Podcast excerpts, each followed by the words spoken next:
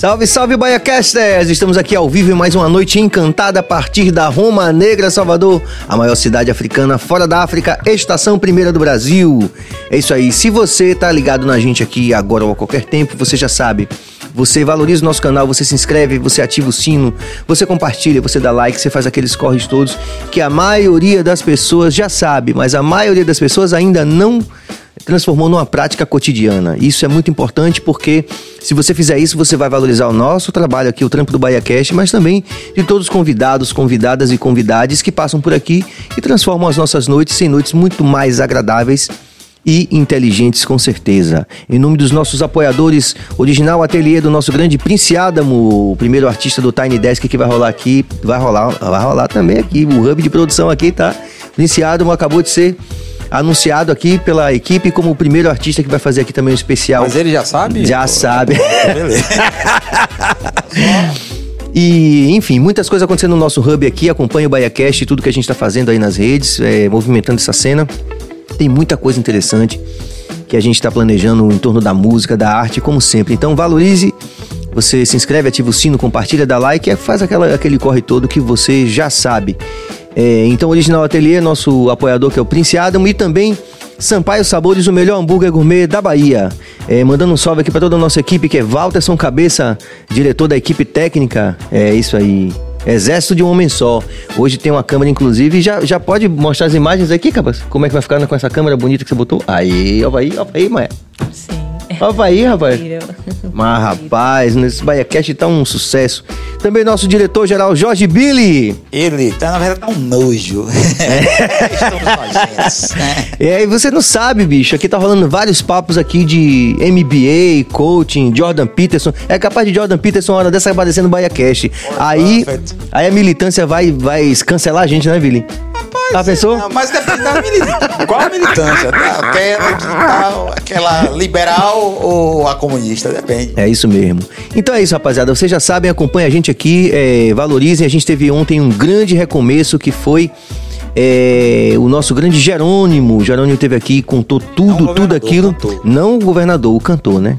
É porque tem dois Jerônimo na Bahia que você, você conhece pelo prenome. Agora embolou porque o governador é Jerônimo também. Que vai vir aqui também, né, Billy? Tem que vir aqui. Tem que vir aqui É. e tal. É, mas nós tivemos ontem o Jerônimo Cantor, que foi um grande atingimento pra nós aqui no BaiaCast, porque afinal de contas a gente tá meio aí nessa coisa da cultura, sempre valorizando a rapaziada da arte, porque afinal de contas é meio que um espelho dessa nossa militância da vida toda. Eu, Cabas, Jorge Billy, e é isso daí. E hoje a gente tá tendo mais uma menina super poderosa, essa já é vezeira, já veio aqui na casa, ela tá aqui retornando, né? O Bom Filho a Casa Torna, Bom Filho a Casa Torna, posso dizer assim, porque eu como veterano também imagino que todo mundo da geração dela também é, bebeu um pouco dessa água desses artistas todos, da, da música baiana, da música preta que se faz em Salvador.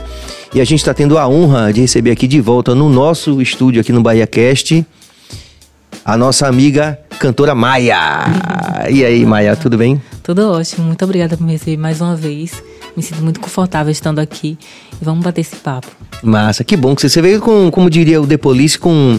Eles têm uma música chamada Roxanne que eles falam essa coisa, né?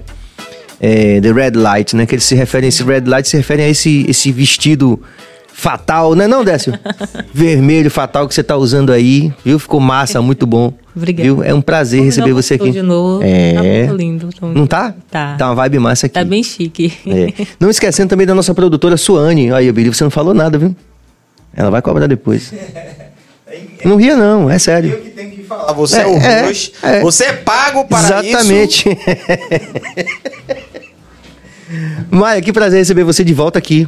Muito obrigada. Viu? Você foi uma das primeiras aqui, né? Sim, E- sim. E acreditaram também nesse, nesse, nesse, esse projeto, né? Que é fazer Meu BaiaCast. primeiro podcast também. Foi, né? E falei muito naquele dia, não foi? Ah, mas você desenrola super bem, tem uma história. É legal assim que a gente, nessa experiência, a gente sempre fica muito sossegado quando a gente sabe da pauta do convidado, quando a pessoa que tem uma história, né? E você é uma das pessoas que tem feito, é, construído a sua história aqui na cena, não só a partir né, da cena local, mas com certeza com essa desterritorialização da internet, mandando aí pro mundo todo, né? sim, sim. Me conta aí como é que tá a vida, o que é que você fez nesse ano? Porque a gente foi meio no finalzinho da pandemia, não foi? Foi, foi 2021, não foi? Foi em outubro, foi quando eu lancei é, uma música anterior, é nova, a, a- a- a mais recente, que é Violenta, que foi com travestis. Eu fiquei um ano sem lançar nada também. Sim. Então foi um processo assim, ao mesmo tempo que foi amadurece- amadurecedor pra mim, eh, eu me vi perdida algumas vezes, né? Depois da, porque a gente fala depois da pandemia, mas a pandemia ainda tá aí. Ainda né? tá aí, é. Ainda tá rolando. Só que a gente teve aquele, aquele momento de hum, tudo parado, foi quando eu comecei a lançar músicas periodicamente. Depois teve eh, muito agito assim na minha carreira, muito show, show, show, shows. E eu não tava tendo tempo pra compor, ter essa parada assim, esse ato de um ano, que foi bom pra mim, por um Uhum. lado, e ao mesmo tempo não foi. Eh, mas eu sempre quero olhar pra, pro lado positivo da Sim, coisa. com certeza. Eu acho que esse um ano de- me, deu, me trouxe esse respiro, né? Vamos ver o que eu tenho pra contar mais hoje aqui. Então você é, gravou com. É. Tertúlia, né? Tertuliana, né? Ela Tertu- veio aqui também, não foi? Foi é uma figura também. Foi muito massa o bate-papo com ela também. Sim. E a gente aprendeu muito nesse processo, né? Que é algo assim que a gente tem uma perspectiva muito legal aqui, a gente aprender com essas novas perspectivas, né? Novas identidades, novas formas de, de da gente interpretar o mundo, né? Para fazer do mundo esse lugar onde realmente seja, enfim, um lugar mais equitativo, né? Mais igualitário, onde a gente possa respeitar mais as diferenças e tal. Sim. Então você gravou com ela naquele momento e você continuou lançando singles. Eu parei de lançar. Parou. Fiquei um ano sem lançar música. Mas, Mas por que exatamente? Eu não sei dizer, não foi uma escolha, ah, eu vou parar. Foi rolando. Também não foi por questões de, de grana, porque eu tava no momento que eu realmente estava lançando. Eu tenho amigos que me ajudam, eu consigo Uhum. lançar músicas. Mas eu acho que foi mais pra eu me entender. Autoconhecimento, acho que Sim, foi isso. sim, sim. Porque eu, eu, eu lancei Faca Molada, Baby Hair, Violenta, então foram hits, querendo ou não. Tipo, a galera até hoje vai, ouve. Você chega na festa, meu amigo, eu tenho um amigo chamado Gecko, não sei se ele tá assistindo, ele tá assistindo, disse que assistir. Que quase todo final de semana, todo final de semana, você abre meu WhatsApp ali, ele me manda o áudio da festa que ele tá tocando minhas músicas. Sim, isso é muito importante velho, também, eu né? Fiquei um ano sem lançar nada, as músicas ainda estão batendo, assim, nos rolês. Então não foi algo que eu sumi. Eu entendi também que eh, pessoas novas, né, no, no mundo da música, que eu tô começando, querendo ou não, eh, a gente tem essa ânsia de querer aparecer o tempo todo, lançar pra não sumir. A gente tá naquela vontade de correr ach- achar um hit, um hit nacional. Então isso acaba nos cansando, né? Uhum. Então, às vezes tira um pouco dessa motivação de continuar. Mas eu continuei trabalhando, fazendo shows, né? Porque assim, o meu trabalho não é só música. Eu, eu me encaro, enxergo como marca. Então eu, eu trabalho tudo.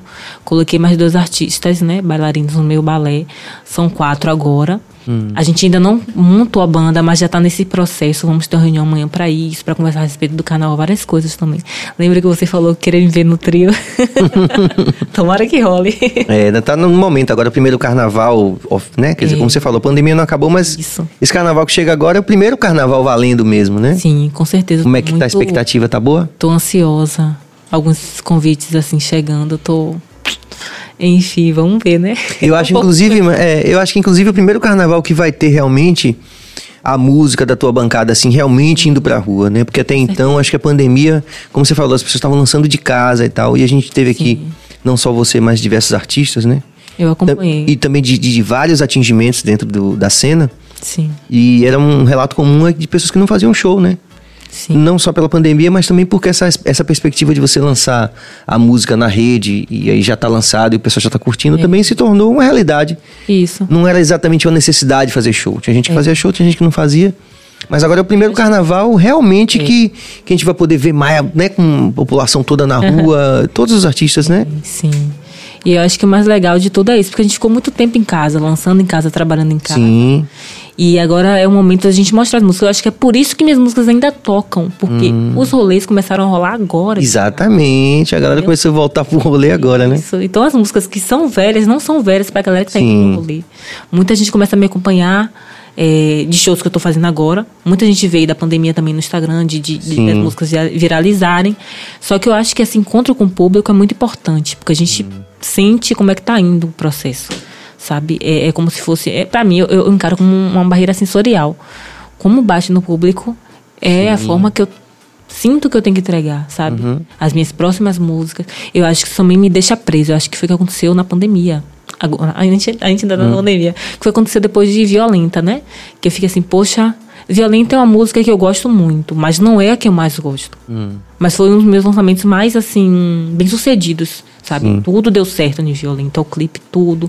Toda a estratégia, a gente fez tudo certinho para que desse certo. E aconteceu. Eu acho que por isso eu precisava desse momento para poder descansar um pouco a mente, que eu tava muito elétrica. Aí eu fiquei pensando, poxa, eu preciso dessa parada, porque é, eu, não, eu não cheguei a dizer. Eu acho que inconscientemente eu fui dizendo isso pra mim. Eu não parei, não foi uma coisa que foi, eu vou parar. Inconscientemente. É, eu comecei a trabalhar também de CLT, né? A faculdade deu uma parada. Sim. É. E tem tudo isso também, né? É isso. Rolou até um tweet aí, não sei se vocês viram. é que eu sempre reposto assim, que irritou esses dias não. Esses dias não, tem um tempinho já. É, trabalhando para bancar o meu outro trabalho. Artistas independentes entenderão. Isso girou assim. Sim. né? tweet é Eu vi muito isso aqui também. Muito, muito, muita galera falando isso, pô, trabalhar pra trabalhar, né? Isso. É. E eu acho que isso também mina um pouco assim a nossa expectativa em relação a, poxa, será que vai dar certo? Porque assim, eu não acho que não vai mais dar certo. Já deu certo. Tá dando certo. Se eu tô fazendo as coisas, tá acontecendo, chega no público, eu chego na rua, alguma menina fala comigo, diz que me conhece. Às vezes eu tô do nada desarrumado na rua e a galera vem, pô, gosto muito do seu trabalho, chega no Pelourinho pra cantar no show de uma amiga de Dai. É uma artista também massa, ela precisa vir aqui, Da- Dai. Aí eu desci do Pelourinho, perguntou onde era a É, Dai não veio ainda, né? tem que Eu tive Hoje com ela- Dai também. Ah, então mandar um salve pra ela aqui. Porque eu tive com o Dai no, como participando do show do Motumbá. Sim, Era eu e ela. Eu lembro disso. Foi logo depois também que, que Foi naquele período e tal. foi. Mas aí, Billy, atenção, Billy. Com Anota aí. certeza, vamos lá. Dai já tá convidada, viu? Aqui pra você vir aqui também bater um papo com a gente. Aí, gente, já me perdi. Ó, eu. Não, a gente tava falando justamente dessa. dessa dessa perspectiva de ir pro público, né? Assim, você falou que você estava indo Pelourinho e as pessoas já reconheciam na rua e eu tudo. desci do, do, do Uber e perguntei. Eu tava bem normal. Bom pra caralho. normal não, eu tava assim com roupa de oncinha, tava arrumado, mas não era o meu show. O meu show é bom de figurino mais elaborado, Sim, né? entendi. Aí eu, A gente pode já até dar uma olhada no Insta pra poder ter alguns exemplos, a gente ter uma ideia, Cabas? Pode? Pode? Aí você vai comentando, vai, continue. Pronto. Aí eu desci e perguntei aos meninos que estavam na frente, assim, né? Aí ficaram me olhando. Eu não sei se tá. Eu, na hora, assim, ah, tô me olhando porque eu tô arrumado. Hum. Normal. Aí, onde é tal praça? Aí, pô, é por aqui, desce aqui. Ó. Peguei e desci, desci. Aí pô, Lemaia, faca molada, tá dela é foda. Eu peguei, olhei assim. Ai, de isso, né? Eu peguei, olhei assim e falei, obrigada. Eles vai cantar onde? Eu vou cantar aqui, daqui a pouco eu dou uma passada lá. É uma troca, assim, muito bacana. Sim. Porque não é aquele. Um termômetro bom, né? Isso, Você assim, pô, eu a acho- galera realmente curtindo. A gente está num momento de que o artista não é mais inacessível. Eu acho que as redes sociais fizeram isso acelerar esse processo, né? Uhum. Que a gente não tem que sair dessa bolha do inalcançável. Uhum. né? Nem todo mundo é Beyoncé. Claro que a gente sabe que a magnitude dela, o tamanho dela, para que ela saia na rua e É, não ela dá. Hum. não vai assediar ela. É muito diferente, é uma perspectiva muito distante. Mas eu acho que eu digo ela porque hoje em dia é uma das, é a maior artista, assim. É Sim. minha artista favorita também. então eu acho que essa troca do público é muito importante pra mim. Não, às vezes eu fico um pouco. Eu, eu- alguns artistas, né? Não gostam muito de tirar foto, eu entendo, né? Da minha geração, assim, né? Que tem mais. Não, já rolava antes também. Já rolar. Já rolava antes também. Eu gosto também, eu gosto de tirar foto, eu gosto muito quando a galera vem. Hum. Tem alguns momentos que eu tô assim, pô, eu tô desarrumada, não tô no meu momento melhor pra receber alguém, às vezes Hum. eu tô chateada, às vezes eu tô com cólica, às vezes eu tô Você você tem cólica muito forte? muito forte. Eu tô lhe perguntando isso porque é uma coisa que sempre me chamou muita atenção isso e eu sempre Sim. procurei entender muito esse processo. Uhum. E, enfim, ouvi muitos especialistas falando sobre isso, né? Porque desde Marilyn Monroe, as pessoas falam que, que é, para algumas mulheres passa de boa, mas para outras as- Não. é muito intenso. Isso sim. Eu E, sinto e como de- você falou, você é artista, não é todo dia que você tá bem. Então, ali naquele dia que Sim. tá rolando cólica, É. a pessoa chega pra tirar foto, né, Décio? Fala, porra, bicho, porra, peraí, Ele me velho. acompanha, ele vê às vezes não é acontecendo isso. O problema, não- às vezes, não é nem esse. A pessoa faz um, um sucesso e isso transforma a cabeça dela e ela deixa de, de falar com os fãs, falar com a imprensa. essa- É, eu que- queria, mais que você falasse sobre isso. Legal você falar disso. Eu gostei. Quer continuar?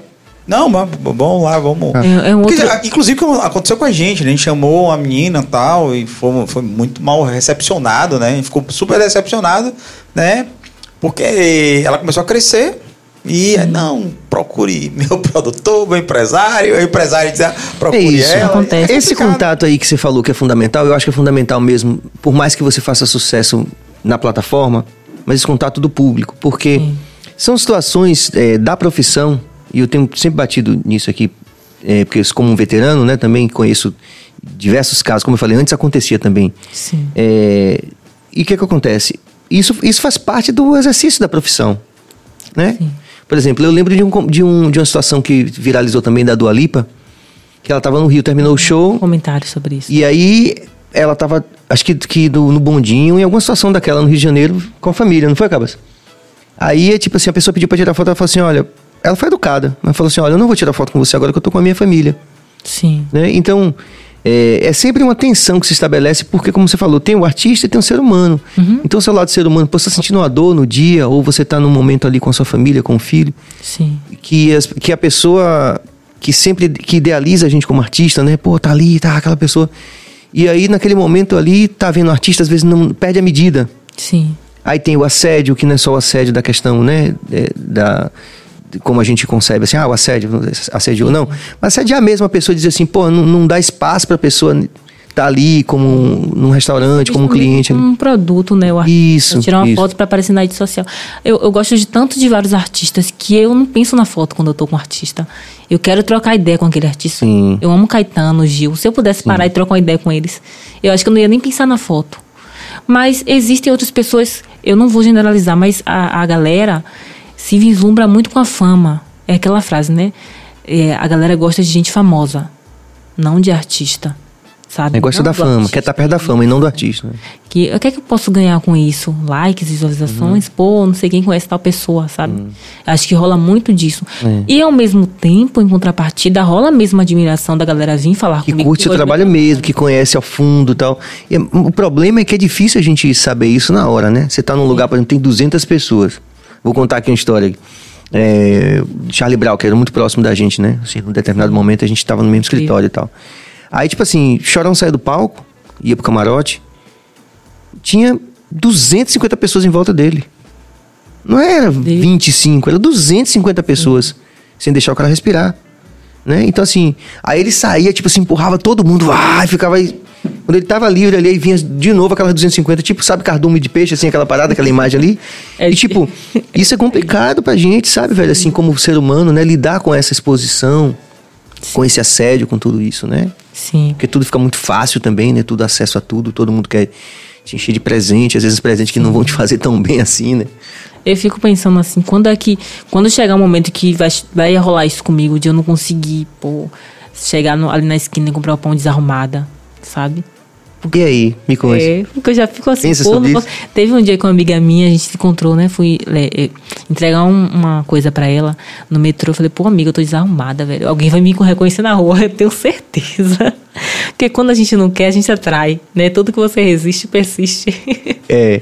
Aí eu peguei e fui. Quando eu cheguei lá, não foi, eu entreguei pra ela. Quando eu cheguei pra ela, no no momento que eu falei com ela, o menino, Maia, e aí, tudo bem com você? E eu me arrumei, falei, viu que eu disse que alguém me É. reconheceu na rua? Me reconheceu na rua? E Maia, você não sente assim que, me perdoa se eu estiver errado, eu queria que você falasse sobre isso.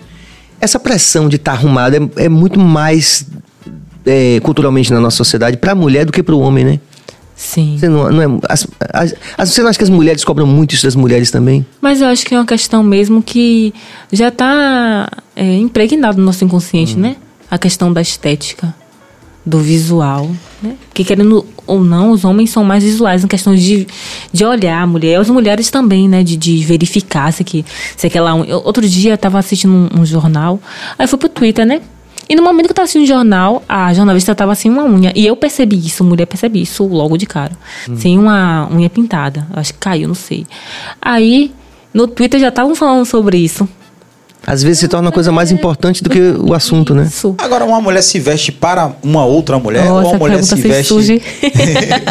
uma mulher se veste para outra mulher, ou uma mulher se veste pro geral? Sem, você fala assim, pô, eu vou pensar que vai, vou estar legal, mas se tiver fulana de tal e me vir despida tal, não é, não é legal. Uma mulher se veste para outra mulher ou pro geral? Oh, eu não sei como as outras mulheres pensam, mas eu, eu me visto para me sentir bem. Eu acho que a moda é intimamente ligada ao meu estilo de vida, à minha música. E claro que a gente se veste para outras pessoas enxergarem a gente, né? É uma forma também de chamar atenção. É bonito a gente ver a pessoa bem vestida, arrumada. Principalmente se aquilo estiver a par com o seu estilo, com a sua música, com. Porque é, é tudo. É uma, é uma conexão, assim, né? A roupa, a moda. E é interessante essa questão dessa pergunta, porque sempre surge isso, né? Da gente se arrumar para outra mulher. Eu não sei como é na cabeça das- outras mulheres. Para mim é isso, eu me visto para me sentir bem. Para que outras pessoas, mulheres, homens, todos os tipos de pessoas me enxerguem bonita. Eu gosto de estar bonita. Eu tava, eu tava assistindo uma série, esqueci agora qual é o nome da série, que é uma menina que- da moda. E as roupas que ela veste, assim, um lilás. Eu acho que nenhum homem, é aquele bem de peludão, assim, não sei o quê. Ela da moda, ela mora em- na França e tal. Aí eu falei assim, pô, um homem vai ver e vai achar estranho. Talvez outra mulher diga assim, pô, legal, velho. essa- eu Ah, queria ter sim. esse vestido e tal. Entendi agora. É, rolava muito disso, né? Eu, eu fui moldando, assim, a minha, minha estética visual. Eu sempre tive essa... essa, essa... Tá, você tá alguma Não, coisa? não. Sempre tive essa... Esse lado, ao mesmo tempo que infantil, colorido Sim. e sensual ao mesmo tempo. Eu não sei como as pessoas enxergam isso. Isso, isso como enquanto Maia, né? Artista. É, e depois eu comecei a, pô, vamos, vamos tentar mudar a forma que você se veste em outros ambientes, né? Por exemplo, um podcast. Um, mas que não fuja, né? Um rabo de cavalo é uma coisa que eu uso muito, que já é minha marca, assim, a galera já me conhece. Vou mostrando ali. Tem alguns looks aí, se você quiser comentar alguns. Ou tem aquele look ali do. O look da virada Esse perfeito. Esse aqui do sim que eu falo, que é uma coisa assim, mas. Ah, vou fazer um show ali na Baticu, sozinha. Eu não tô com bailarino, mas essa roupa vai chamar atenção. A galera ama esse figurino, um dos mais comentados. Agora, Mas clica aí, Cabas, pra poder a gente, dar- pra gente ver. Esse daqui, ó. Dilcinho ali. Pronto. Bonito. Eu que fiz. Ah, são os ursos. Sim. Ó lá, Billy. Eu que fiz esse. Inocente. Você não sabe de nada, Billy. Olha lá, ó. São ursos. Me imaginando Ficou ótimo, ficou ótimo. num, num negócio desse. Você num negócio desse? De repente, né? Mas o do- você falou do, do Réveillon. Volte aí, por favor, Cabas. Desça aí de novo. Aqui.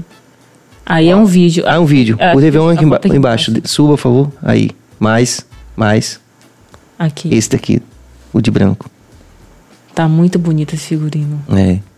Poxa, e muito... Quem faz meus figurinos é Plantação de Lavanda, Carol, uma artista daqui de Salvador. Não, fale aí. Fale. Ela é minha stylist, stylist. Ela trabalha comigo desde quando eu comecei assim. Poxa, amiga, vamos começar a trabalhar de parceria. Volte de novo aí, Cabas. Tá bonito. Hoje a gente trabalha, todos os meus figurinos foram feitos por ela. Né, alguns, quando eu sou sozinha, são eu que, eu que faço também, fiz curso de costura. Algumas coisas eu sei fazer. Ah, você sabe. Sim, você faz, né? Manda algumas coisas assim. Minha mãe tem máquina de costurar, então algumas Ah, coisas eu sei fazer. Então que eu massa. consigo me virar. Você sabe que Luiz Caldas também tinha isso, né? Acho que é a mãe dele que fazia, né? Os, os, ah, ele também tinha, assim, um enfoque muito interessante nessa coisa do... Figurino. Figurino, é.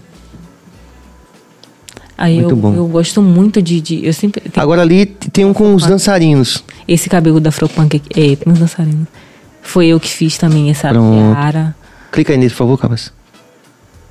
Ah, é um vídeo, né? É. Eu sou muito. O meio um dread, né? Assim, uma coisa. É. Que massa. Aí foi do Afropunk? Isso. Como foi a experiência lá do Afropunk? As meninas estiveram aqui. O que que você viu, assim, que lhe chamou a atenção, assim, como, como mudança, assim? Porque elas falaram de algumas coisas bastante interessantes. Se eu falei aqui, rolou um recorte e tal. Eu falei Foi que era uma igual que experiência... veio aqui, não foi? É, Eu- que, que a gente tem que replicar, né? No sentido do, do empoderamento, da, dessa coisa de não ter, por exemplo, o baculejo da polícia, umas coisas bem... Sim, Que foi. dão muito- esperança pra gente, né? Sim, foi a segunda experiência do Afropunk aqui em Salvador. Segunda, não, terceira, porque teve o, o virtual, mas assim, físico. Eu acho que o, a terceira vez que teve em Salvador, que foi a última agora, foi mais intensa, assim. Houveram mais pessoas, assim, no, no sentido de que, ah, vou botar meu look mesmo. Porque tem muita gente que é preocupada, né? No Twitter a galera reclama, poxa, eu- falta alguns dias e ainda não tô com o meu look do Afropunk. Como é que eu vou pro Afropunk? O povo reclama mesmo. Porque é um evento, para além da música, é um evento de moda, né? Visual, de artista. Comportamento. Isso. E é muito bacana ver a galera se vestindo pra esse, pra esse rolê. Porque você começa a perceber a autoestima das pessoas pretas né? ali. É muito bacana. Eu, eu me vejo nas pessoas, as pessoas se veem em mim, a gente se olha. Porque pessoas, quando eu encontro uma mulher preta na rua bonitona e a gente se olha, a gente já se conhece. Às vezes olhar assim, pô, que massa, seu look tá foda. Então acho que é, é um, um lugar de acalmamento, sabe? De, de, de conexão com outras pessoas, né? Com a cultura preta. É muito bacana. Eu não cantei ainda, mas vou cantar no Afropunk. É, muito massa. mas só de estar lá no ambiente, assistindo shows, lá, estudando as pessoas, né, o comportamento do público, os shows de outros artistas, o show de Ludmilla mesmo, incrível. Pô, foi massa, muito massa. O que, é que além da Ludmilla você gostou assim que você falou, pô, isso aqui fez a diferença nessa edição? Oh, Ludmilla foi, foi um baque muito grande pra mim. Eu já tinha visto o show dela, não presencialmente, mas eu assisto alguns shows dela. Mas eu ali eu pude entender que Ludmilla é é a maior artista assim do pop aqui no Brasil.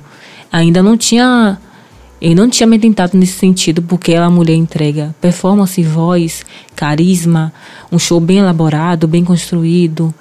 É, isso me impactou muito. É, Baco também, é, as referências do jazz bem forte na música dele, os metais, as backs vocals dele. É, é bem. Eu, eu comecei a perceber que o que ele traz na música, que o Ludmilla traz, é esse encontro que eu quero fazer do pop com o classudo da música preta, sabe? Eu acho A que- raiz, né? Isso. Macego. Mas quando você fala, por exemplo, que Ludmilla é essa figura do pop, você. Em relação à Anitta, assim, como, como é esse na sua cabeça isso? Você acha Ani- que ela é mais. É, a Anitta é a mais popular, né? É a mais famosa. A Anitta já tá mundial, assim, se você olhar por uma perspectiva de que, de que é ser famoso, assim, no mundo, pro brasileiro, né? É, mas Ludmilla é uma, pra mim, Ludmilla é uma artista completa. Anitta é uma artista muito inteligente, muito visionária, muito foda. Eu, eu acompanho, eu estudo com ela, pô, ela é foda, assim. Eu paro pra assistir ela, entrevista todas as cantoras do Brasil, eu acompanho, né? Eu estudo elas. Aí, mas Ludmilla, ela consegue passear por todas as vertentes da música, assim, sabe? A voz dela é muito. Ela consegue cantar de verdade, sabe? Então eu admiro muito, porque antes do, diante da, do marketing, antes da imagem, da fama, eu acho que a música tem que vir em primeiro lugar. A voz é muito importante. Somente como você é um artista preto, porque a gente sabe que tem esse essa pressão, pô, artista preto, todo mundo que, que é preto canta tem voz bonita. Que canta black music tem voz bonita. A galera tem essa visão. E realmente, né, gente? Claro, é. Nós. Sim. É um. É um. É, um, é, é parte da identificação, né? Isso. Total. A do artista. estética sonora do, da música preta é muito marcante, assim. Mas você acha que a Anitta, ela é, é- ela, ela é pop a ponto de já ser um trabalho assim, é, como referência diluído? Ela é muito pop demais, é isso? Eu acho que sim. Eu não consigo colocar ela na caixinha. Não. Quando a gente não consegue colocar o artista na caixinha, é porque a gente percebe que ele é pop mesmo. Não consigo. É, eu vou ter. Ah, entendi. Colocar assim, ela faz parte é, de tal segmento. assim, prateleira, sim, é. entendi. Porque ela lançou um último EP aí, tinha piseiro. É piseiro que fala? Piseiro, tinha funk, sertanejo. Então não consigo. Você, acha, você não acha que ela sofre hoje, por conta dos números que ela alcançou e da visibilidade internacional, uma pressão para continuar mantendo esses números acontecendo? Deve ser, né? Com certeza. Eu tava assistindo o podcast dela esses dias. Ela falou que ela. Tudo que ela conseguiu. Tudo que ela queria, ela conseguiu. Hoje em dia ela não tem mais essas metas grandes que ela tinha, mas ela queria um outro hit, como foi em é, Show das Poderosas. E ela conseguiu fazer com Envolver, que foi a música que ela alcançou o top mundial do Spotify. Uhum. Aí. E que ela lançou essa música sozinha, sem feat, sem nada, e ela conseguiu chegar lá, né?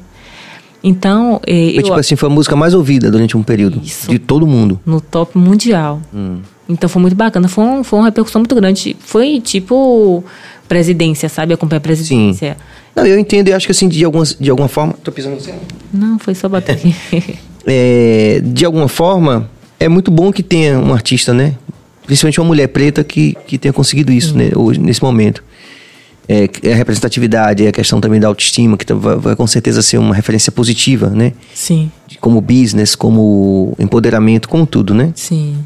É, a despeito de algumas coisas que eu pessoalmente, assim, não acho tão empoderamento assim, mas eu, eu consigo enxergar que é importante, né? Sim. Mas, Hum. mas só um ponto a ressaltar isso sobre a você negra, né? De, se for de Anitta ou de Mila. Tô falando de Anitta. Pronto. Porque a Anitta é lida com branca no Brasil. A gente Ah. sabe que ela é um- uma mulher preta, que tem pele clara e ela tem traços que não são tão negroides, mas ela lida como branca. O que, em contrapartida com o Ludmilla, eu acho que o que faz ela ser, ter essa projeção maior que o Ludmilla é isso. Eu acho que não é mais porque ela fez a música melhor, porque ela cantou. Não, eu acho que entra essa problemática. Eu não vou me envolver muito nesse. Não, eu acho ótimo isso. Eu acho que, eu acho que talvez seja aí a essência dessa, dessa nossa tentativa aqui de compreender esse processo e de, Sim. e de se compreender no processo, né? Que você falou que você estou passando por um período de me compreender dentro desse Sim, processo. Conhecimento. Porque, por exemplo, você, compara- comparando você com a Anitta, você é retinta, você não é lida como branca, Muito retinta. Né? Claro que não. Eu, eu não tenho nem como pra onde fugir. Ela botou uma lace, alisou o cabelo, já foi. Então ela é vista Ela- realmente como branca. Ela nem. é, A, é, a, a pauta dela não é nem. A pauta dela não é nem. é, ela não traz nem. Eu não falo nem sobre isso. Eu, eu acho que ela não tem esse respaldo pra falar sobre isso. Ela não estuda ou ela não quer saber. Eu não posso julgar se ela quer entrar nessa vertente ou não. Até porque é, tem outros artistas também que, que, que, querendo ou não, a gente fala que é afroconveniente, né? Artistas de pele clara, que eles conseguem se encaixar nesse, nesse, nesse rolê de pô, fazer muitos shows, de trabalhar, de, de alcançar outros públicos, porque é branco. Mas, Sem ter muito compromisso ali com a causa, né? isso. Eu, eu acho que eles são menos cobrados do que a gente, pessoas de pele clara. Eu não, quando eu falo cobrança é porque, é, por exemplo, eu tô num rolê que, por mais que a pessoa não me pergunte sobre questões raciais, eu vou entrar. Porque é uma coisa que faz parte da minha vivência, entende? Então, ao mesmo tempo que eu, eu ah, vou nesse rolê, eu não vou tocar nesse assunto, e eu, às vezes, quando, por exemplo, minha assessora, né, quando vai rolar alguma entrevista, ela pergunta se eu não quero ser. Tem alguma pergunta que você não quer responder? É muito importante isso. Ai, poxa, se não puder, se eu puder não falar sobre questões raciais, melhor. Não porque eu não me sinto bem ou que eu não tenho respaldo para falar sobre isso. Até porque eu vivo isso na minha vida todos os dias. Mas às vezes a gente só falar sobre isso, às vezes, can às vezes cansa, entende? Mas inconscientemente a gente já fala. É muito importante que a gente fale. Porque a, é, a galera que está me assistindo, que me acompanha, vai entender o meu discurso, vai se inspirar, vai se comportar a partir das minhas falas, do, do meu processo enquanto mulher preta, né? Porque querendo, querendo ou não, a gente se influencia pelas pessoas. E quando a influência é boa, massa. É. Entendeu? Então eu acho que é, é importante falar sobre isso, né? Porque existe o artista, mas qual é o, o, o discurso por trás do artista? Se você é um artista que você só quer lançar música, você só vai ficar nisso. Vai lançar dois, três meses, você vai sumir. Porque vai vir outro melhor do que você. Você sabe que eu tive a oportunidade de entrevistar Billy Paul, que é um artista americano que ganhou eh, Grammy na década de 70 e que veio aqui tocar com o Ludum. Ele veio cantar com o Ludum aqui na Bahia. E eu, na época, era um colaborador do, de um programa chamado Roda Baiana, que tinha na Metrópole, é, que tem ainda. E eu fui convidado a, a. Às vezes eu era convidado como artista, mas o pessoal gostava das coisas que eu falava. Sim. E de hora para outra eu comecei a ser colaborador. Em algumas situações eu virei entrevistador ocasionalmente, né? Então eu pude entrevistar alguns artistas internacionais, como já fizemos aqui, inclusive, no BaiaCast. Sim. A gente já teve aqui o Mike Love, teve também o Dwayne Stephenson, né? Da Jamaica. E quem foi mais? Tem mais alguém que eu não tô lembrando agora. Mas enfim, eu entrevistei o Billy Paul lá, lá tem bastante tempo, isso na rádio, né? E o Billy Paul, do mesmo jeito que Muhammad Ali, se tornaram celebridades, cada um dentro da sua área, e eles usaram a sua visibilidade para falar. Imagine, estamos falando dos anos 70 aí, né? Sim. Para falar sobre a questão racial. E quando o Billy Paul chegou no, no, no estúdio, a gente perguntou: tem alguma coisa que você não gostaria de falar? E ele falou que ele não queria falar sobre essas questões raciais.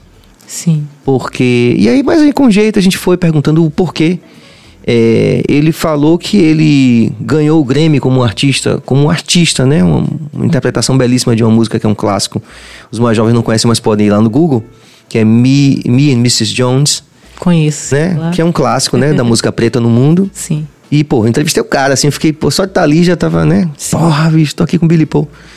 E ele me ele desenvolveu isso. Ele falou assim que ele não gosta nem que chame a música dele de black music. Sim. Porque é, no contexto da cultura americana, ele, ele acredita que black music foi uma forma que o mercado achou de colocar ele numa prateleira X. Sim. Ele acredita que ele pode ocupar todos os outros espaços e não ser somente, somente visto como um artista de black music. Uhum. Que se você for label, né, se você for rotulado como um artista de black music nos Estados Unidos, você vai ser nichado Sim. e que isso pode ser uma armadilha. É. Consequentemente, você não ganha outros prêmios de outras músicas que você também se encaixa. Sim. É tipo como o Grammy Latino. Pô, pô, peraí, como assim Grammy Latino, né? Sim, K-pop. Sim, como não K-pop, pop? exatamente. Isso. Perfeito. Então, assim, esse raciocínio que a gente está desenvolvendo aqui, eu acho que é super importante, entendeu, Maia? Porque, assim, você... Vocês são da nova geração, você, como você falou, você, diferente de Anitta, vocês, né, com todo respeito à Anitta, você tem uma expectativa de poder fazer a diferença, de poder falar sobre isso, mas ao mesmo tempo tem essa preocupação, né? De você não ser somente, ah, poxa, essa pessoa só fala sobre essa questão, Sim. né? É porque assim, na minha música, na- nas minhas letras que eu já lancei, eu não falo explicita- explicitamente sobre isso, porque nos meus shows eu já trago, né? É um texto que eu coloco lá no, no LED pra rolar, é, alguma poesia que eu falo durante o percurso do show, alguma intervenção, sempre acontece. Eu componho músicas também que falam sobre vivências de mulher preta, né? Preterimento, essas coisas, só que ainda não lancei e não sei quando eu vou lançar. Porque tem um processo. Não, ainda tem aqui, obrigada. Vai, Décio. Hoje estamos na semana de abertura e comemoração, quer não? Quer uma Coca-Cola? Fica à vontade, viu? Pode chegar aqui, pode passar na frente da câmera, bota aqui o copo, não tem problema não, tá tudo certo. Aí eu fico pensando, poxa, ao mesmo tempo que eu vou lançar essas músicas que falam muito sobre mim e minhas dores, as pessoas vão se identificar, mas ao mesmo tempo isso vai bater em mim. É é aquilo que eu falei no início, tudo que você resiste persiste, tudo que você coloca o seu foco, ele se expande. E é, às vezes você se esquivar também não dá certo. O que vai acontecer tá aí, não adianta você, você tirar o foco. Claro que você vai estar ali naquela sua casquinha, no seu, no seu mundinho, né? Mas você vai. Vai chegar um momento que vai bater de novo, vai acontecer. Foi como aconteceu eu- a última vez que eu vim, que me perguntaram sobre o preterimento da mulher preta, sobre relacionamentos. Sim. De novo aconteceu, uma coisa que, pô, eu tento não Conte, conte pra gente. Conte aí. que vai entrar o viés da minha música Nada Sério. Eu lancei uma música chamada Nada Sério, que tem duas perspectivas, né? A negativa e a positiva. Só que eu decidi focar na positiva porque eu tinha passado por um. Por um. um, um essa Um questão. rolo? Sim. Um rolo foi desse. Foi um rolo, Quem viu? que sabe aí. Aí eu. Mas você é hétero. Sim. E eu tinha passado de novo por esse preterimento, né? Sido tocada por, de fato, uma mulher branca, não foi nem por uma mulher, mas claro que rola isso, né? Uma mulher branca mesmo, assim. Padrão mesmo europeu, assim. Então eu fiquei, pô, não vou lançar essa música com essa perspectiva, porque ele vai ouvir, ele vai achar que eu fiz, que pra querer me vingar. Não que tudo que eu faça, o que eu faça, eu tenha a ver com isso, outras pessoas tenham a ver com isso. Porque eu, se eu quiser lançar uma música dando direto, eu vou lançar.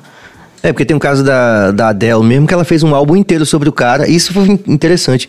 Ela se tornou mundialmente conhecida, ganhou um mundo de dinheiro, mas depois teve que pagar uma indenização cara. E o cara falou, ó, essa música toda aí falando sobre mim. O cara ganhou na justiça. Foi mesmo, não sabia Foi. não. Agora teve o caso de, de Achei super também, injusto. Teve Shakira também? Que ela fez uma música recentemente, acho que tem uma semana. Ela se separou do marido dela, um jogador de futebol, não lembro o nome dele. Sim. Ah, teve isso mesmo. Isso, Piquet. Obrigado, Cabas. Aí ele tá com uma namorada agora chamada Clara.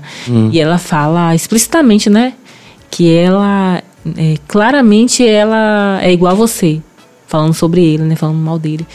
E, e ela teve, deu várias indiretas nessa música, diminuindo ele e tal. Eu não teria coragem de fazer uma música assim. Eu não julgo ela, porque o artista tem esse momento de, de construção, um momento de inspiração. Então, acontece. Porque a maioria das músicas são músicas que, de vivências que aconteceram mesmo comigo. Mas eu acho que isso é gasto de energia no meu caso. E g- além de gasto de energia, eu vou me estressar. É aquilo, né? E você fica com raiva, você toma um veneno esperando que a pessoa morra.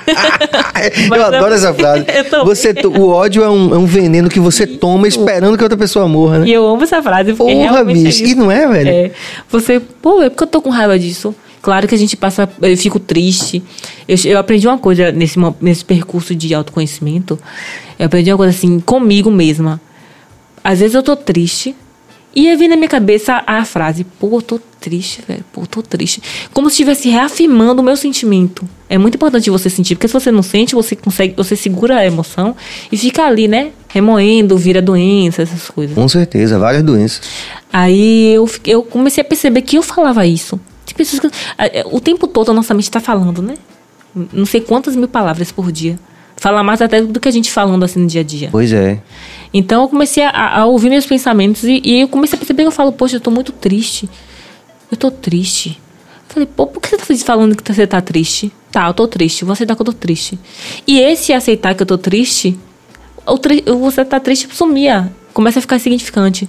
Então, é, é o que eu tava pensando, é, o que eu pensei quando eu lancei essa música. Pô, eu vou lançar nada sério por essa perspectiva daqui. Porque se eu for lançar nada sério, além de eu remoer de novo esse sentimento, ficar com raiva de novo de homem preto, porque eu não quero alimentar, retroalimentar esse ódio por homens pretos.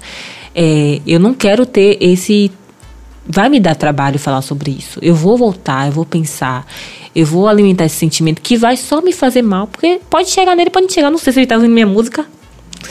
não sei. Deve estar. Não tem como saber, né? É, mas eu já sabia eu, onde eu, eu já sabia o nome da música, ele perguntou qual era a música. Quando eu tava com ele, essa música é uma coisa engraçada, porque essa música não foi pra ele. Quando eu tava com ele, Então, é maluco, não tem direito autoral, viu? Não pode botar Maia na justiça. mas não é, é bem, essa música é bem romantiquinha. Mas assim, eu fiz por situações que eu tinha passado, né? Hum. Porque a letra fala assim de, pô, o cara falou que não queria nada sério. Mas eu também não queria nesse momento. Mas esse não querer meu, pode ser que ele vire outra coisa no processo. Que ele pode entender que também pode virar uma coisa no processo, mas ele, não, ele já quer me dizer isso pra ele não deixar essa coisa virar no processo, sabe? Hum. Aí isso acontecia muito comigo. Poxa, eu ficava com o cara e ele já dizia que não tava afim e pra. Ou que não tava afim de namorar, pra eu também não. Ó, pare aqui nesse momento. Vamos ficar só assim pra continuar dessa forma. Nada sério. Isso. E só que eu peguei e levei pra outra perspectiva. Não, velho. Eu vou levar pra essa perspectiva daqui. Pô, também quero curtir. Eu percebi que você tá apaixonado, porque eu percebi que os caras gostavam de mim, mas eles não queriam admitir ou não queriam ter um relacionamento comigo. Mas ele queria continuar ficando comigo, eu também queria.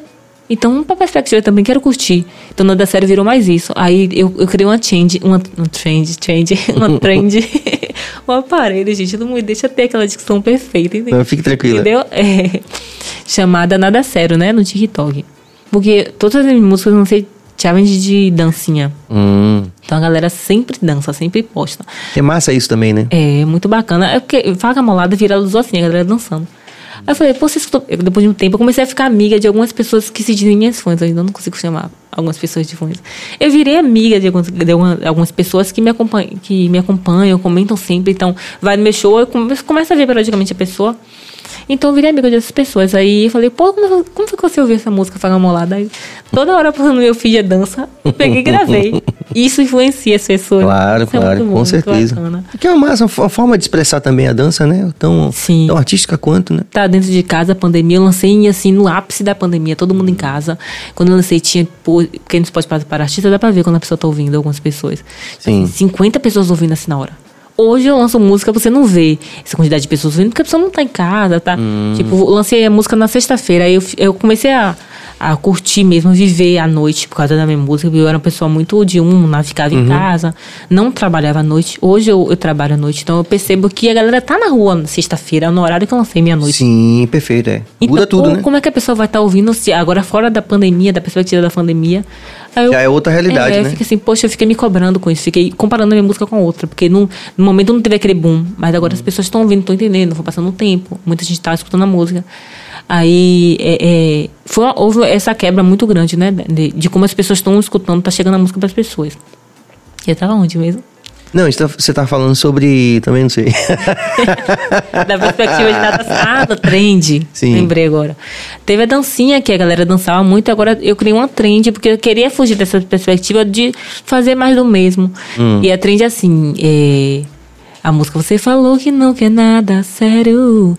É, o início, é, primeiro vem a pessoa que não quer nada sério, não quero nada sério. Depois vem a pessoa que também, também não quero, vamos curtir. Vamos ver a noite de prazer. Aí vem a noite de prazer, porque fala na música Noite de Prazer. Aí começa a passar vídeos dessas pessoas até elas estarem casadas, tendo filho. E muita gente foi fazendo, tá legal. tá muito Dá pra gente ver? Dá? Você tem TikTok, né? Tenho. Como é que tá seu TikTok? Tá, Pode ver? cantora Maia. Mas no Instagram eu postei também alguns. Veja aí no Insta, Cabas. Pronto, ele vai. Exatamente, exatamente. É um vídeo, é um trend. Uma trend do Instagram, é, isso? TikTok Bote de novo, é que ela, ela mostra qual é. Bote de novo o Insta aí. Aí tem uma galera me, me mandando, minha amiga ontem falou, mandou mensagem, "Pô, você não vai, não vai postar não, Maia? Falei, vou, amigo, aos poucos, né, pra galera se ambientando. Ela falou, poste, porque senão você vai postar em 2014. Tem muita gente fazendo. tá muito legal. É muito engraçado isso que você falou, né? Quer dizer, você quer dizer assim, pô, não tira nada sério, daqui a pouco já aparece com família, com filho, né? Muito interessante. É. E a né? maioria das pessoas que estão fazendo são pessoas pretas, porque eu falo, vem cá, Hum. meu pretinho. Eu, eu evi- evidencio que é um cara preto que eu tô me relacionando. Então, querendo ou não, gerou essa. Essa, o outro lado da moeda do preterimento.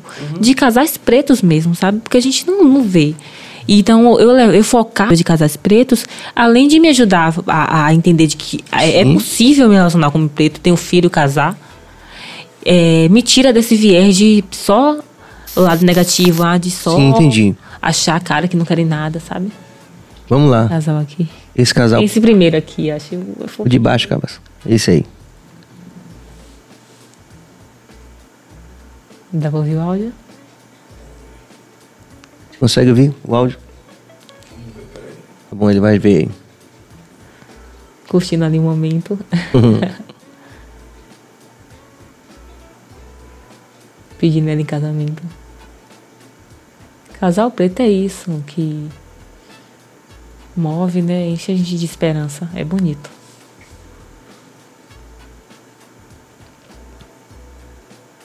E aí ficou sério mesmo. Sim. Eu não quero nada sério, mas rolou, né? Porque na verdade nunca sabe, né, mãe? É, é, eu, eu não Nunca sabe. Ninguém tem bola de cristal, é, né? Quando os caras falam assim, pô, não quero nada sério. E eu, jogo, eu, eu dar um banho de água fria, porque a gente já sente que ele não quer mesmo, com a gente. Porque ele não quer nada sério com a gente. De repente ele tá ali, uma semana depois namorando com outra mulher, totalmente diferente de mim, sabe? Então, quando eu passei por esse, esse, essa, o que aconteceu comigo, foi, foi uma coisa muito forte, assim, porque ele realmente ficou com uma mulher, por uma ótica mesmo europeia, a imagem dela, assim, bonitona, ela é linda. Mas deixa eu lhe perguntar uma coisa aqui, hum, pra eu entender, certo? De coração aberto. Nessa, nessa caminhada que você tem como artista, você também está se tornando uma mulher é, diferente da maioria das mulheres que fazem tudo, que tem uma vida normal. Você tem uma vida de muita visibilidade. Você é uma menina bonita, né? Sim. Então, logicamente, se você tem mais visibilidade, você tem muito mais, muitos mais pretendentes. Tô errado? Eu que tava falando com meu irmão, você lembra dessa? A gente falou sobre isso? Você fala, sim. Eu Ou tô errado? Diga. Não tá errado, não, você tá certo. É, acontece, né? De, de, de... Tem muito mais caras querendo ficar com você. Eu não sei, porque eu não, eu não. Eu tô num momento que eu não tô observando isso. Porque quando, eu- quando eu. Quando eu. Eu passei por. Pra mim foi um, foi um baque muito forte. Então eu não tô. Ah, entendi. Você tá nesse momento que você tá de boa, entendi. Mas. Mas normalmente você não percebe que à medida que você vai se tornando, né? Você, você continua trabalhando de segunda a segunda. Então, Sim. à medida que você vai trabalhando, mais pessoas vão conhecendo, mais seguidores, mais shows, mais visibilidade. Você você percebe que hoje você tem por ser mais, porque veja, Jojo Todinho. Sim. É, Jojo Todinho. Ela tá na Globo, né? Pá, então assim, mesmo ela não sendo uma mulher no, no padrão, né? Porque tá ali acima do peso e tal, não sei o quê. De qualquer forma, Jo- Jojo Todinho é uma mulher famosa, uma mulher... É, é, uma, é uma pessoa que tem poder na sociedade, independente da questão da orientação sexual ou do gênero. Ela é uma pessoa que tem poder e tem visibilidade, né? Então ela tá com cara, ou por exemplo, essa semana se falou muito do Leandro Carnal. Ah, porque tem um cara que tem 25 Você viu isso? Não vi, não. Eu gosto muito de Leandro Carnal. É isso, todo mundo gosta, todo mundo acha ele um cara foda. Mas meio que rolou uma, uma trend dessa aí na internet, porque, tipo assim, ele é, revelaram o, namorado dele, que era um cara que era tipo 25 anos mais novo, alguma coisa assim. Se eu tiver errado, eu também não tô julgando, não. Tô só tentando estabelecer um contexto aqui pra te perguntar isso. Aí assim. É. Jojo Todinho também é uma mulher de muito poder, né? Então, uma pessoa que tem muito poder na sociedade, uma pessoa que tem visibilidade, um artista, uma celebridade, ela realmente ela tem ali um leque de opções, tem- conhece muito mais pessoas, muito mais gente interessante, outros artistas e tal, né? É diferente da vida de uma pessoa que né, trabalha na No mesma anonimato. empresa ali a vida toda, no anonimato e tal. É, você, você percebe que hoje, por exemplo, que caras brancos ou que não negros hoje Sim. têm muito mais é, interesse por você, por você ser uma pessoa que você está ganhando visibilidade? Homens brancos sempre, eu acho que é, sempre foi, sempre foi normal homens brancos estarem eh, ficarem atraídos por mim, né? É, homens pretos bem pouco, mas hoje assim eu consigo observar isso. Os caras se sentem intimidados, eu acho. Pelo seu, pelo seu, sua visibilidade, É, seu sucesso. Às vezes você, porque às vezes vem os caras. Rola isso mesmo, rola. Rola. Aí às vezes também eh, a gente não sabe. ah, eu não tenho chance. A gente também não sabe se é por interesse quando o cara vem muito rápido. É. Ou se é. E é meio uma reflexão que faz. Que, que tá dentro daquilo que você falou no começo, de, de- de- dessa nova realidade, né? Tipo assim, onde é que eu tô? Sim. Porque ser artista não é fácil, né? Quando você, você chega no Pelourinho, porra, tem 10 pessoas que você não sabe ali, você fala, porra, Sim. né? É uma. É muito. Muito poder, na verdade, né? Uhum. Muitas situações onde você tem visibilidade, tem, enfim, deferência, as pessoas estão, né? Falar Ah, sobre você. Isso. então, tipo, venha ficar na suíte presidencial do hotel, né? Coisa assim. Sim. Se dando sempre condições especiais, né? Sim. Mas eu Lugares especiais, camarote. Não, você é celebridade, isso aqui não tem, tem isso. Tem, Isso mexe acho. com a gente. É, eu acho que quando eu falo de, de, de, de- de, interesse não é tanto o- que rola, o que eu percebo com os homens. Não é tanto essa questão de dos lugares que ele pode acessar estando na minha companhia. Eu acho que é mais pela questão de do que ele vai mostrar. Que eu não sei, eu não posso generalizar o que acontece com os homens, mas os homens têm muito isso dentro do, do troféu, ah, conseguir ficar com tal pessoa, sabe? Pô, às vezes tem um cara que eu quero ficar muito. Às vezes, tipo, ah, aconteceu pouco tempo comigo no trabalho até. E, e, às vezes o cara sabe que sou cantora. Mas eu, eu perdi o interesse por ele porque eu percebi que ele tava, sabe, se achando por causa disso. E, e o que tá em jogo ali não é minha, fama, entre aspas. Sim, sim. Não é o meu trabalho. E, e quando a gente falou essa coisa, eu achei interessante você falou do começo, esse, esse se situar aí no meio artístico. É muito louco porque as pessoas que veem a gente, né, que tá ali numa situação de visibilidade, nunca pensam que a gente passa por esse tipo de problema, né? Sim, não Diz assim, como porra, velho, eu, tô- eu sou, eu sou tipo uma vítima dessa condição, tipo assim, Sim. né? Porque você não é como uma pessoa normal. Às vezes você tá ali é, sendo é, vitimado por aquela condição, eu digo assim, no sentido de você não sabe quem que você pode confiar, não sabe porque que o cara realmente tem interesse por você, se não tem. Sim. Qual é o real interesse? Ah, o cara só quer. Porra, porque eu sou. Tô, tô É. aqui com a cantora, tá? Tem, é muito foda isso, né? É. E é uma coisa que me priva um pouco de ficar com as pessoas. Hum. Aí meu irmão fala, meu irmão tá aqui no estúdio. Meu irmão fala, pô, mas você tem que sair, você tem que chegar no, no, no rolê e ficar com todo mundo. Falei, desses caras não chegam em mim. Não, tá É a brincando. forma dele, é a forma dele de, É. de eu Lidar, superar lidar com isso, né? isso. Só que eu prefiro ficar na minha. Quando bater o fim, ele conhecer uma pessoa bacana, né? Vai rolar. Eu não tô com pressa de ficar com outras pessoas. Ainda não é esse momento, mas eu Não tô nesse corre, né? É, eu se preservar, né? Faz parte. Pô, não, com certeza, mas é muito difícil, cara. É uma profissão muito difícil, porque as pessoas julgam muito o que a gente faz, né? É, por exemplo, Sim. todo mundo acha que a gente tem uma vida de, de putaria total, né? O artista tem uma vida de putaria total, né? Necessariamente. Que não combina com família, que não sei o que, pá. Sim. É muito louco, né, velho? De, Tipo, de vida louca, né? O artista tem vida louca. Eu acho que tem artista que tá nesse processo já quando ele já tá. Independência do artista. É. Porque agora não tem como, agora eu tô focado em outras coisas, em outras paradas. É, com certeza. Mas eu quero encontrar uma pessoa assim. Eu amo estar apaixonada, eu amo gostar. Eu acho que é por isso que eu sofro tanto, velho. Você já teve, assim, tipo, algum lance com outro artista que você fala assim, pô, não vai dar certo porque a gente é os dois artistas? Não, já teve flertes assim no Instagram. Ah, é, né? Mas nunca rolou assim de ficar com outro artista, não. Não, mas eu quero ficar com um artista específico. Ele tá até em Salvador, ele é de Salvador, tá em Salvador. Opa! Eu dando spoiler. Ó o spoiler aí, atenção, Spoiler galera. da Vida romântica. É, ele é muito bonito, ele. Enfim, não sei, um dia, quem sabe, eu já sabia que eu sou afim dele, porque a gente flerta no Instagram mesmo. tá? Hum, aí eu acabo. E ele também, do nada, assim, me seguiu no Instagram. Porra, tá me seguindo no Instagram. Ele é bem famoso mesmo, assim. Mas eu acho que. eu Não acho pode que falar o nome, não, né? Não. Pô, tem que falar esse nome pra esse recorte rolar, né, não, cara? Ele tá em Salvador, curtindo o verão de Salvador. Hum. Mas quem sabe não vai. Eu vou, eu vou cantar no Mídia Ninja agora na Casa Ninja, Hum. que vai chegar em Salvador. é, na, na Casa Rosa, no Rio Vermelho. Ah, que massa. Tomara que ele apareça por lá. hein? Pronto, vamos falar aqui dessa perspectiva do lançamento e também dos planos agora para o, pra o carnaval, o verão, o show, essa coisa toda. Sim. Nada Sério foi uma música que eu lancei, assim, sem perspectiva nenhuma de, ah, vou lançar um hit. É uma música muito diferente do que eu já lancei, que é um pagodinho misturado com R&B, mas, ao mesmo tempo, traz essa pegadinha gostosa, né? Esse romancezinho com boy, que não quer nada sério, mas também não quer nada sério. E eu não lancei pensando nisso. Claro que a gente fica nessa expectativa, poxa, eu quero que minha música hit, quero que todo mundo escute. Mas a música vai se caminhar no processo. Foi igual É. a Nectar, foi uma música que eu achei que ninguém ia gostar dessa música, porque é uma música totalmente diferente do meu rolê. E hoje todo mundo ama essa música. É isso, a gente não tem bola de cristal, É, né? não tem como saber qual vai ser o hit, né? Eu acho que é Nunca gente tem. fazer bem feito e lançar, jogar no mundo. Quando a gente faz bem feito, pô, não tem jeito. Vai bater, independente do tempo. Então, Pois é. E às vezes é, um, é, é- é muito louco isso porque quem tá de fora, isso é massa também, né? Porque a nossa vivência de artista, a gente começa a perceber como é que funcionam algumas coisas, né? Sim. Como, por exemplo, não tem, não tem fórmula pro sucesso. não tem. Mas aí chegou uma pessoa e fala assim: Ah, Maia, o que tá faltando pra você? Você fazer uma música, né? Não rola, começa a rolar, né? Tem um hit aqui pra você. eu- É, tá, tipo. e não tem fórmula, né? Não tem como você. Não você tem. Às vezes, quando você começa a ir por uma forma, você tá imitando outra pessoa, copiando. Então, as pessoas percebem. Você tá saindo da, da autenticidade, que é ser você, sabe? Isso é importante pra a você? gente tem- é muito importante. Claro que a gente tem influência. É só você observar. Eu comecei a, a observar também. É como você disse, quando a gente está no meio, a gente entende o que acontece no processo. É só você observar as pessoas que estão ganhando destaque hoje em dia. Claro, veio a Anitta, veio um boom dos clipes, todo mundo fazendo um clipe de alta produção. E eu acho muito bacana, porque a gente, no Brasil, a gente precisava disso. Não tinha isso. Era uma coisa que eu já queria fazer. Só que me faltava grana, investimento, essas coisas. E hoje eu consigo fazer com um pouco do que eu tenho. Então, isso foi muito bacana, esse processo dela chegar e ver muita gente parecida com ela depois pra.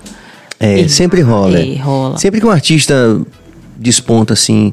Uma coisa que rolava muito aqui pras cantoras, não é da tua geração, mas assim, as cantoras de axé, era isso. Quando Daniela tava no sucesso, aí todo mundo cantava igual a Daniela. Aí, Ivete, Tinha muito, Top. tinha muito artista assim que hoje em dia a gente Porra, não, velho. não, não vingou. Tinha, velho. Sempre tem, velho. Sempre tem. Porque o mercado fonográfico, isso não é uma afirmação minha, não. Sim, O mercado fonográfico é feito de campeões. sim. Quando você vir uma, uma artista que às vezes de um estilo até que você pode até não gostar, mas que você vê que aquele cara é top, vamos lá, sei lá. Ah, eu não curto música brega. Mas, pô, quando você viu, sei lá, um Odaí José, você pode ter certeza que no segmento dele ele é um campeão. Que teve 100, 150 que tentaram e que não conseguiram. E isso vale para todo e qualquer estilo, porque é muita gente tentando, né? Todo mundo tenta, todo mundo acha que tem a forma, todo mundo acha que tem chance e, porra, tem que tentar mesmo, né? Todo mundo. Mas a verdade é que uma, uma, uma minoria. É igual foi jogador de futebol. Apenas uma minoria realmente se torna, assim, referência, top, consegue viver disso e tal. E então eu- é natural que quando a pessoa, por exemplo, quando rola um sucesso, a Anitta, aí todo mundo fala, ah, o caminho é esse. É. É só copiar, só copiar a Anitta. E aí se perde mais ainda. Pois é. É, é aquela parada da autenticidade. É, a gente, eu vou dar um outro exemplo que é Marina Senna. Sim, sim. É uma artista muito incrível, Marina. Eu conheço. Quando ela chegou aqui, rolou vários, rolaram várias, várias críticas, o que acontece, né? Ainda mais quando a artista tem essa projeção muito grande, muito rápido. Eu conheci Marina Senna quando ela estava lançando aquela música na, na banda Neon. É banda Neon que fala disso? Rosa Neon. Então, uma, uma amiga minha, que a gente fez, ela é de Florianópolis, essa, essa, essa minha amiga. A gente fez fotos aqui em Salvador, num workshop de fotografia. Eu era modelo, trabalhava como modelo. Aí eu- ela mandou pra mim. Não tinha nem 2 mil assim views no, no, no YouTube. Falei, pô, que música, música massa. Aquela aí, ai, que delícia, verão. Falei, que música massa. Deixei pra lá, depois ela deu um boom sozinha. Isso eu já tava vindo trabalhando, né? Que a galera acha que a artista chegou lá aqui do nada, que ficou famoso do nada. É, tem, assim, as pessoas não sabem do nosso corre. Quando a gente aparece, fala assim, ah, apareceu agora, mas não sabe que tem 20 anos ali na luta, de repente, às vezes. Eu fiquei observando, pô, antes de Marina Senna, quem eram outras pessoas que faziam música como ela? Já existe, né? Claro que a, a, a- a estética dela, visual, lembra muito Marisa Monte, né? Sim. É, Ela fez agora um doc também chamado Conecta, é, Música Conecta, ela cantando com Gal Costa, pouco antes de Gal Costa morrer. Sim, sim. Que é mais essa Eu linha que você que é falou aí, o mais o universo da, da MPB e tal. Isso. Mas não tinha ninguém fazendo o que ela faz aqui. Então é uma música que, se a gente pensar, por um lado, do que já estava rolando, a gente achava que não ia ter fama. Não ia, ter, não ia ficar muito famosa. Porque tava fazendo um caminho ali que não tava seguindo a trend, né? Isso, eu acho que isso que deixa o artista ser o primeiro, sabe? Não você ser o sucessor de tal pessoa. Começando a gostar mais de você, viu, Maia? Porque isso aí chama-se maturidade, cara. Quando a gente, Sim. sabe, é muito.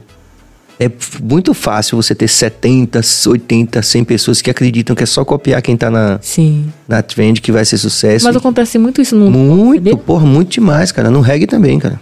No reggae Eu também. acho que em, todo, em todas Todo lugar, é tipo assim, tipo, música. vamos lá, no meu segmento é o Nat Roots, né? Um artista de maior projeção nacional, né? Que tem carreira internacional, que faz turnê internacional e tal. Então, naturalmente, um menino de 15 anos vai olhar pra quem? Vai dizer, ah, é só copiar o Nat Roots que a gente vai ser sucesso. E Isso não significa. Já existe, pô. Como é que você vai fazer uma coisa que já existe? As pessoas É. já estão consumindo. É verdade. tem, tem uma frase, eu- você conhece Tasha Tracy? Sim, sim. Elas são incríveis, poxa, elas são, assim, muito bacanas, assim, as letras delas se conectam muito comigo, porque fala de mulher preta, né, de, de, de chegar, de, de chegar lá, de conseguir, pelo sexual, e elas conseguiram mesmo, né, elas são muito, eu conheci Tasha Tracy antes da fama, eu, eu sou uma pessoa que eu, eu Sai garimpando, né? É, isso, Massa os isso. artistas. Então, eu, eu escuto bem antes de ficar. Igual a Isa. Eu conheci Isa, a Isa tinha 8 mil seguidores cantando Djavan. sim. Li- acho que foi. Que foi Lilás, cantou Lilás, homem de Djavan. Uhum. Então, achei Isa por causa de Djavan. Comecei a ouvir Isa. Ela estourou, a gente acha, a galera acha que é do nada. Mas voltando pra Tasha Tracy, tem uma frase que elas falam assim, numa das músicas dela: Se eu ficar sem trabalhar, você fica sem ref. Porque, assim, o que eu percebi no meu processo do que acontece comigo, assim. É, eu tento me diferenciar do que já tá rolando. Mas não tem como, porque a gente tá construindo esse caminho. É uma nova música da Bahia. Então, ao mesmo tempo que é bom você difer- se diferenciar, se você for muito fora do que já acontece, pode ser que não converse Uhum, com nesse o resto do movimento. segmento, sim. Isso. Mas assim, o que eu percebi é, em relação ao meu trabalho, assim, o trabalho de outras pessoas, principalmente homens, né? Que às vezes o homem faz e ninguém percebe que o homem tá fazendo, que o homem tá te- se inspirando em outra mulher. Hum. E eles são mais, sabe, bem quistos, assim. Ah, vou chamar esse rolê aqui dos caras que são mais. Porque eu, eu não sei se, se eu, se eu, eu só eu enxergo isso, né? Que existe essa preferência de chamar mais homens para festivais do que mulheres, né? Eu acho que, de forma geral, o mundo ainda é muito masculino pra tudo, né? Sim. Então, as oportunidades profissionais e na música, na arte também, É, não seria diferente. é, né? não seria diferente. Aí eu, eu comecei a observar, pô, tem coisa. Eu comecei. Tem paradas no meu show que eu percebo que em outros shows não tem. Hum, Que quando eu faço, ou as pessoas começam a fazer também. Acontece isso com vários artistas, né? Que, que, é um bom sinal isso. diferenciar, isso é bom, isso é ótimo. Só que eu, aí eu, esse processo dessa parada de eu não estar não, não tá lançando coisas foi eu também entender isso. Porque quando você tá num processo muito acelerado, você não percebe. É, é muito vertiginoso, né? Entendeu? Então eu comecei a perceber isso. Poxa, aí quando eu, eu paro, a galera tá começando a fazer os deves, massa. Aí eu volto, lanço uma coisa, a galera vai lá por isso. Começa a se profissionalizar, sabe? De acordo com o profissionalismo do outro. Eu acho muito bacana que você. Eu- gosto das minhas coisas de, de muita qualidade, sabe? Eu sou um artista independente, mas pensando naquilo, ah, quando eu for famosa, eu vou botar um vídeo perfeito, vou botar um figurino perfeito, eu vou ter dançarino isso. Não, já tá, já tô vivendo isso agora, a pessoa tá me conhecendo agora, eu quero que me veja com essa qualidade que eu gostaria de ver, sabe? Como é que eu gostaria de ver a cantora Maia? Porque a cantora Maia é um artista que eu consumiria, sabe? então eu fico assim, pô, velho. Então, já pensou se eu parar? Eu parei esse um ano, né? Assim, Não lancei nada assim de coisa, mas eu percebi que houveram influências, da, que eu acho muito bacana isso. Mas é, isso me fez pensar, como é que você vai se diferenciar desse rolê? Porque vai chegar um momento que vai estar tudo muito igual. Nada sério, é uma música muito diferente do que eu lancei. Pagotrap tá, a galera lançando Pagotrap, Pagotrap, Pagotrap. Eu eu gosto de Pagotrap, amo Pagotrap, mas eu não sou cantora de Pagotrap, sabe? Mas eu, eu, eu acho massa quando a galera me coloca como um artista de Pagotrap. Mas começou muita gente a fazer, sabe? Isso acaba eh, virando mais do mesmo. A mesma sonoridade, ah, isso parece com uma pessoa, sabe? Eu quero manter, quero trazer regionalidade pra minha música, eu acho muito importante. São ritmos que mexem comigo, são atravessamentos musicais, né? Eh, músicas ancestrais. Eu quero continuar com isso na minha música. Mas eu preciso entender primeiro como é que eu vou trazer isso pra minha música, diferenciando desse rolê. Quero trazer metais pro meu show, jazz, uma coisa jazzística, eh, eh, trompetes, trombones. Eu penso nisso, vários back vocals, preta, essa. É, a minha visão do meu show é essa, sabe? Eu acho que ainda, eu acho que a galera ainda não trouxe isso. Eu acho que muita gente tem essa visão também, porque eu acho muito bonito. Que no reggae tem muito isso, né? Eu acho que é por questão de grana também. Sim. E também porque eu, Tava a ponto de dizer isso, é mais caro. é muito caro. Mas é uma visão Não, não, que eu calma. tenho que vai rolar, sabe? Tudo que Vai, tá é, acontecendo hoje legal você comigo foi uma assim. visão que eu tive antigamente. É, A palavra tem poder. com certeza, tudo, tudo assim que tá acontecendo comigo. Às vezes eu falo, poxa, meu, meu irmão se estressa, que ele é cantor, então quando eu, fico me desmo- quando eu me desmotivo, desmotiva ele também. Tem mãe, pô, eu tô cansada, esse trabalho tá me cansando, eu vou, eu vou pedir demissão, eu vou trabalhar com música. Ai, eu não tô cansada dessa. Eu, Pô, Maia, você fique cansada, só você, porque isso me desmotiva. E quando é que vai lançar também? Desce vai lançar o trabalho? Semana que vem. Ah, massa, beleza. Mantém a gente informado aí. Ele Eu- tem que vir aqui. Eu tenho muita coisa pra contar, você vai amar conversar Massa, beleza. Estamos aqui. Não, a gente continua, Maia, nessa perspectiva aqui de, de primeiro de aprendizado, né? Sim, de você, troca. você- é, você traz muita informação pra gente, né? Sua geração traz muita inf- informação pra gente. E a gente já sacou que a gente não sabe tudo, né? Sim. Porque às vezes o artista chega a um determinado patamar de reconhecimento e ele acha que ele já sabe tudo. É comum também. É muito comum. Eu acho que. E é, o legal é essa, essa perspectiva de você estar aprendendo sempre, né? Então, Sim. quanto mais gente passar por aqui e puder compartilhar a sua experiência como você tem compartilhado pela segunda vez aqui com a galera, com certeza todo mundo sai ganhando. Com certeza. E esse carnaval? Ai, meu Deus. eu tô.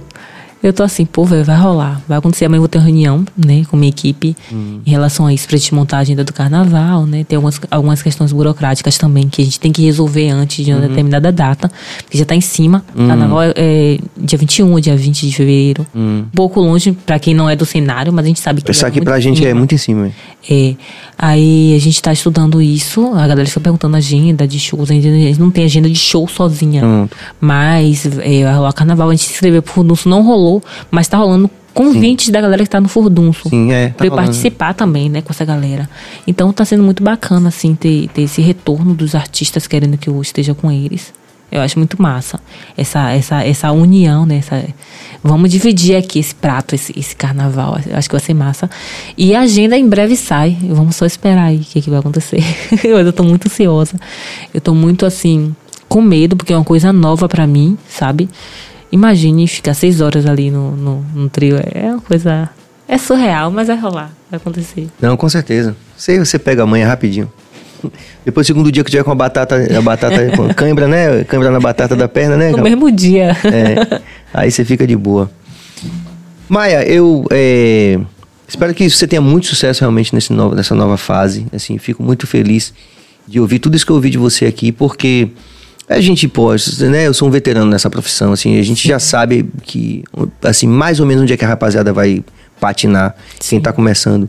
E poder ouvir isso que eu tô ouvindo de você e de outras pessoas, assim, no sentido de um amadurecimento estético, assim, de uma, de uma busca de, de perfeccionista do trabalho, assim, para poder é, ocupar a cena de uma forma assim que seja legal, né? Trazendo uma referência positiva para as pessoas. Realmente, pra gente é sempre um, um prazer a gente ver essa perspectiva nos artistas novos, né? É massa essa troca, porque eu percebo que a gente tem essa ligação, assim.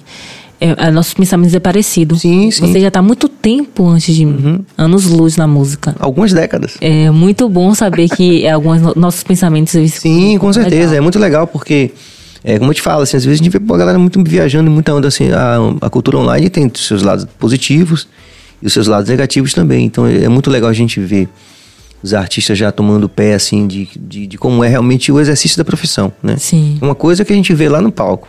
É. É, mas para chegar no palco, É muito caminho. muito caminho, né? Então a gente sabe Muito disso, fica muito feliz com esse crescimento, né? Como pessoa, como ser humano, antes de tudo.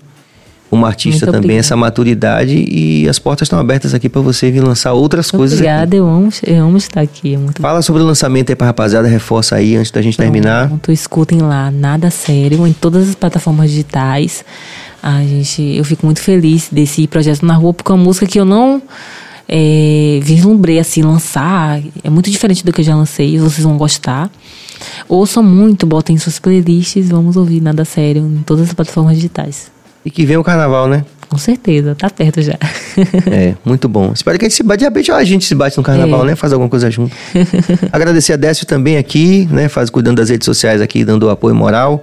É sempre importante a gente saber que a gente não faz nada sozinho, né? Sim, Mas com certeza. Sempre tem uma equipe aí.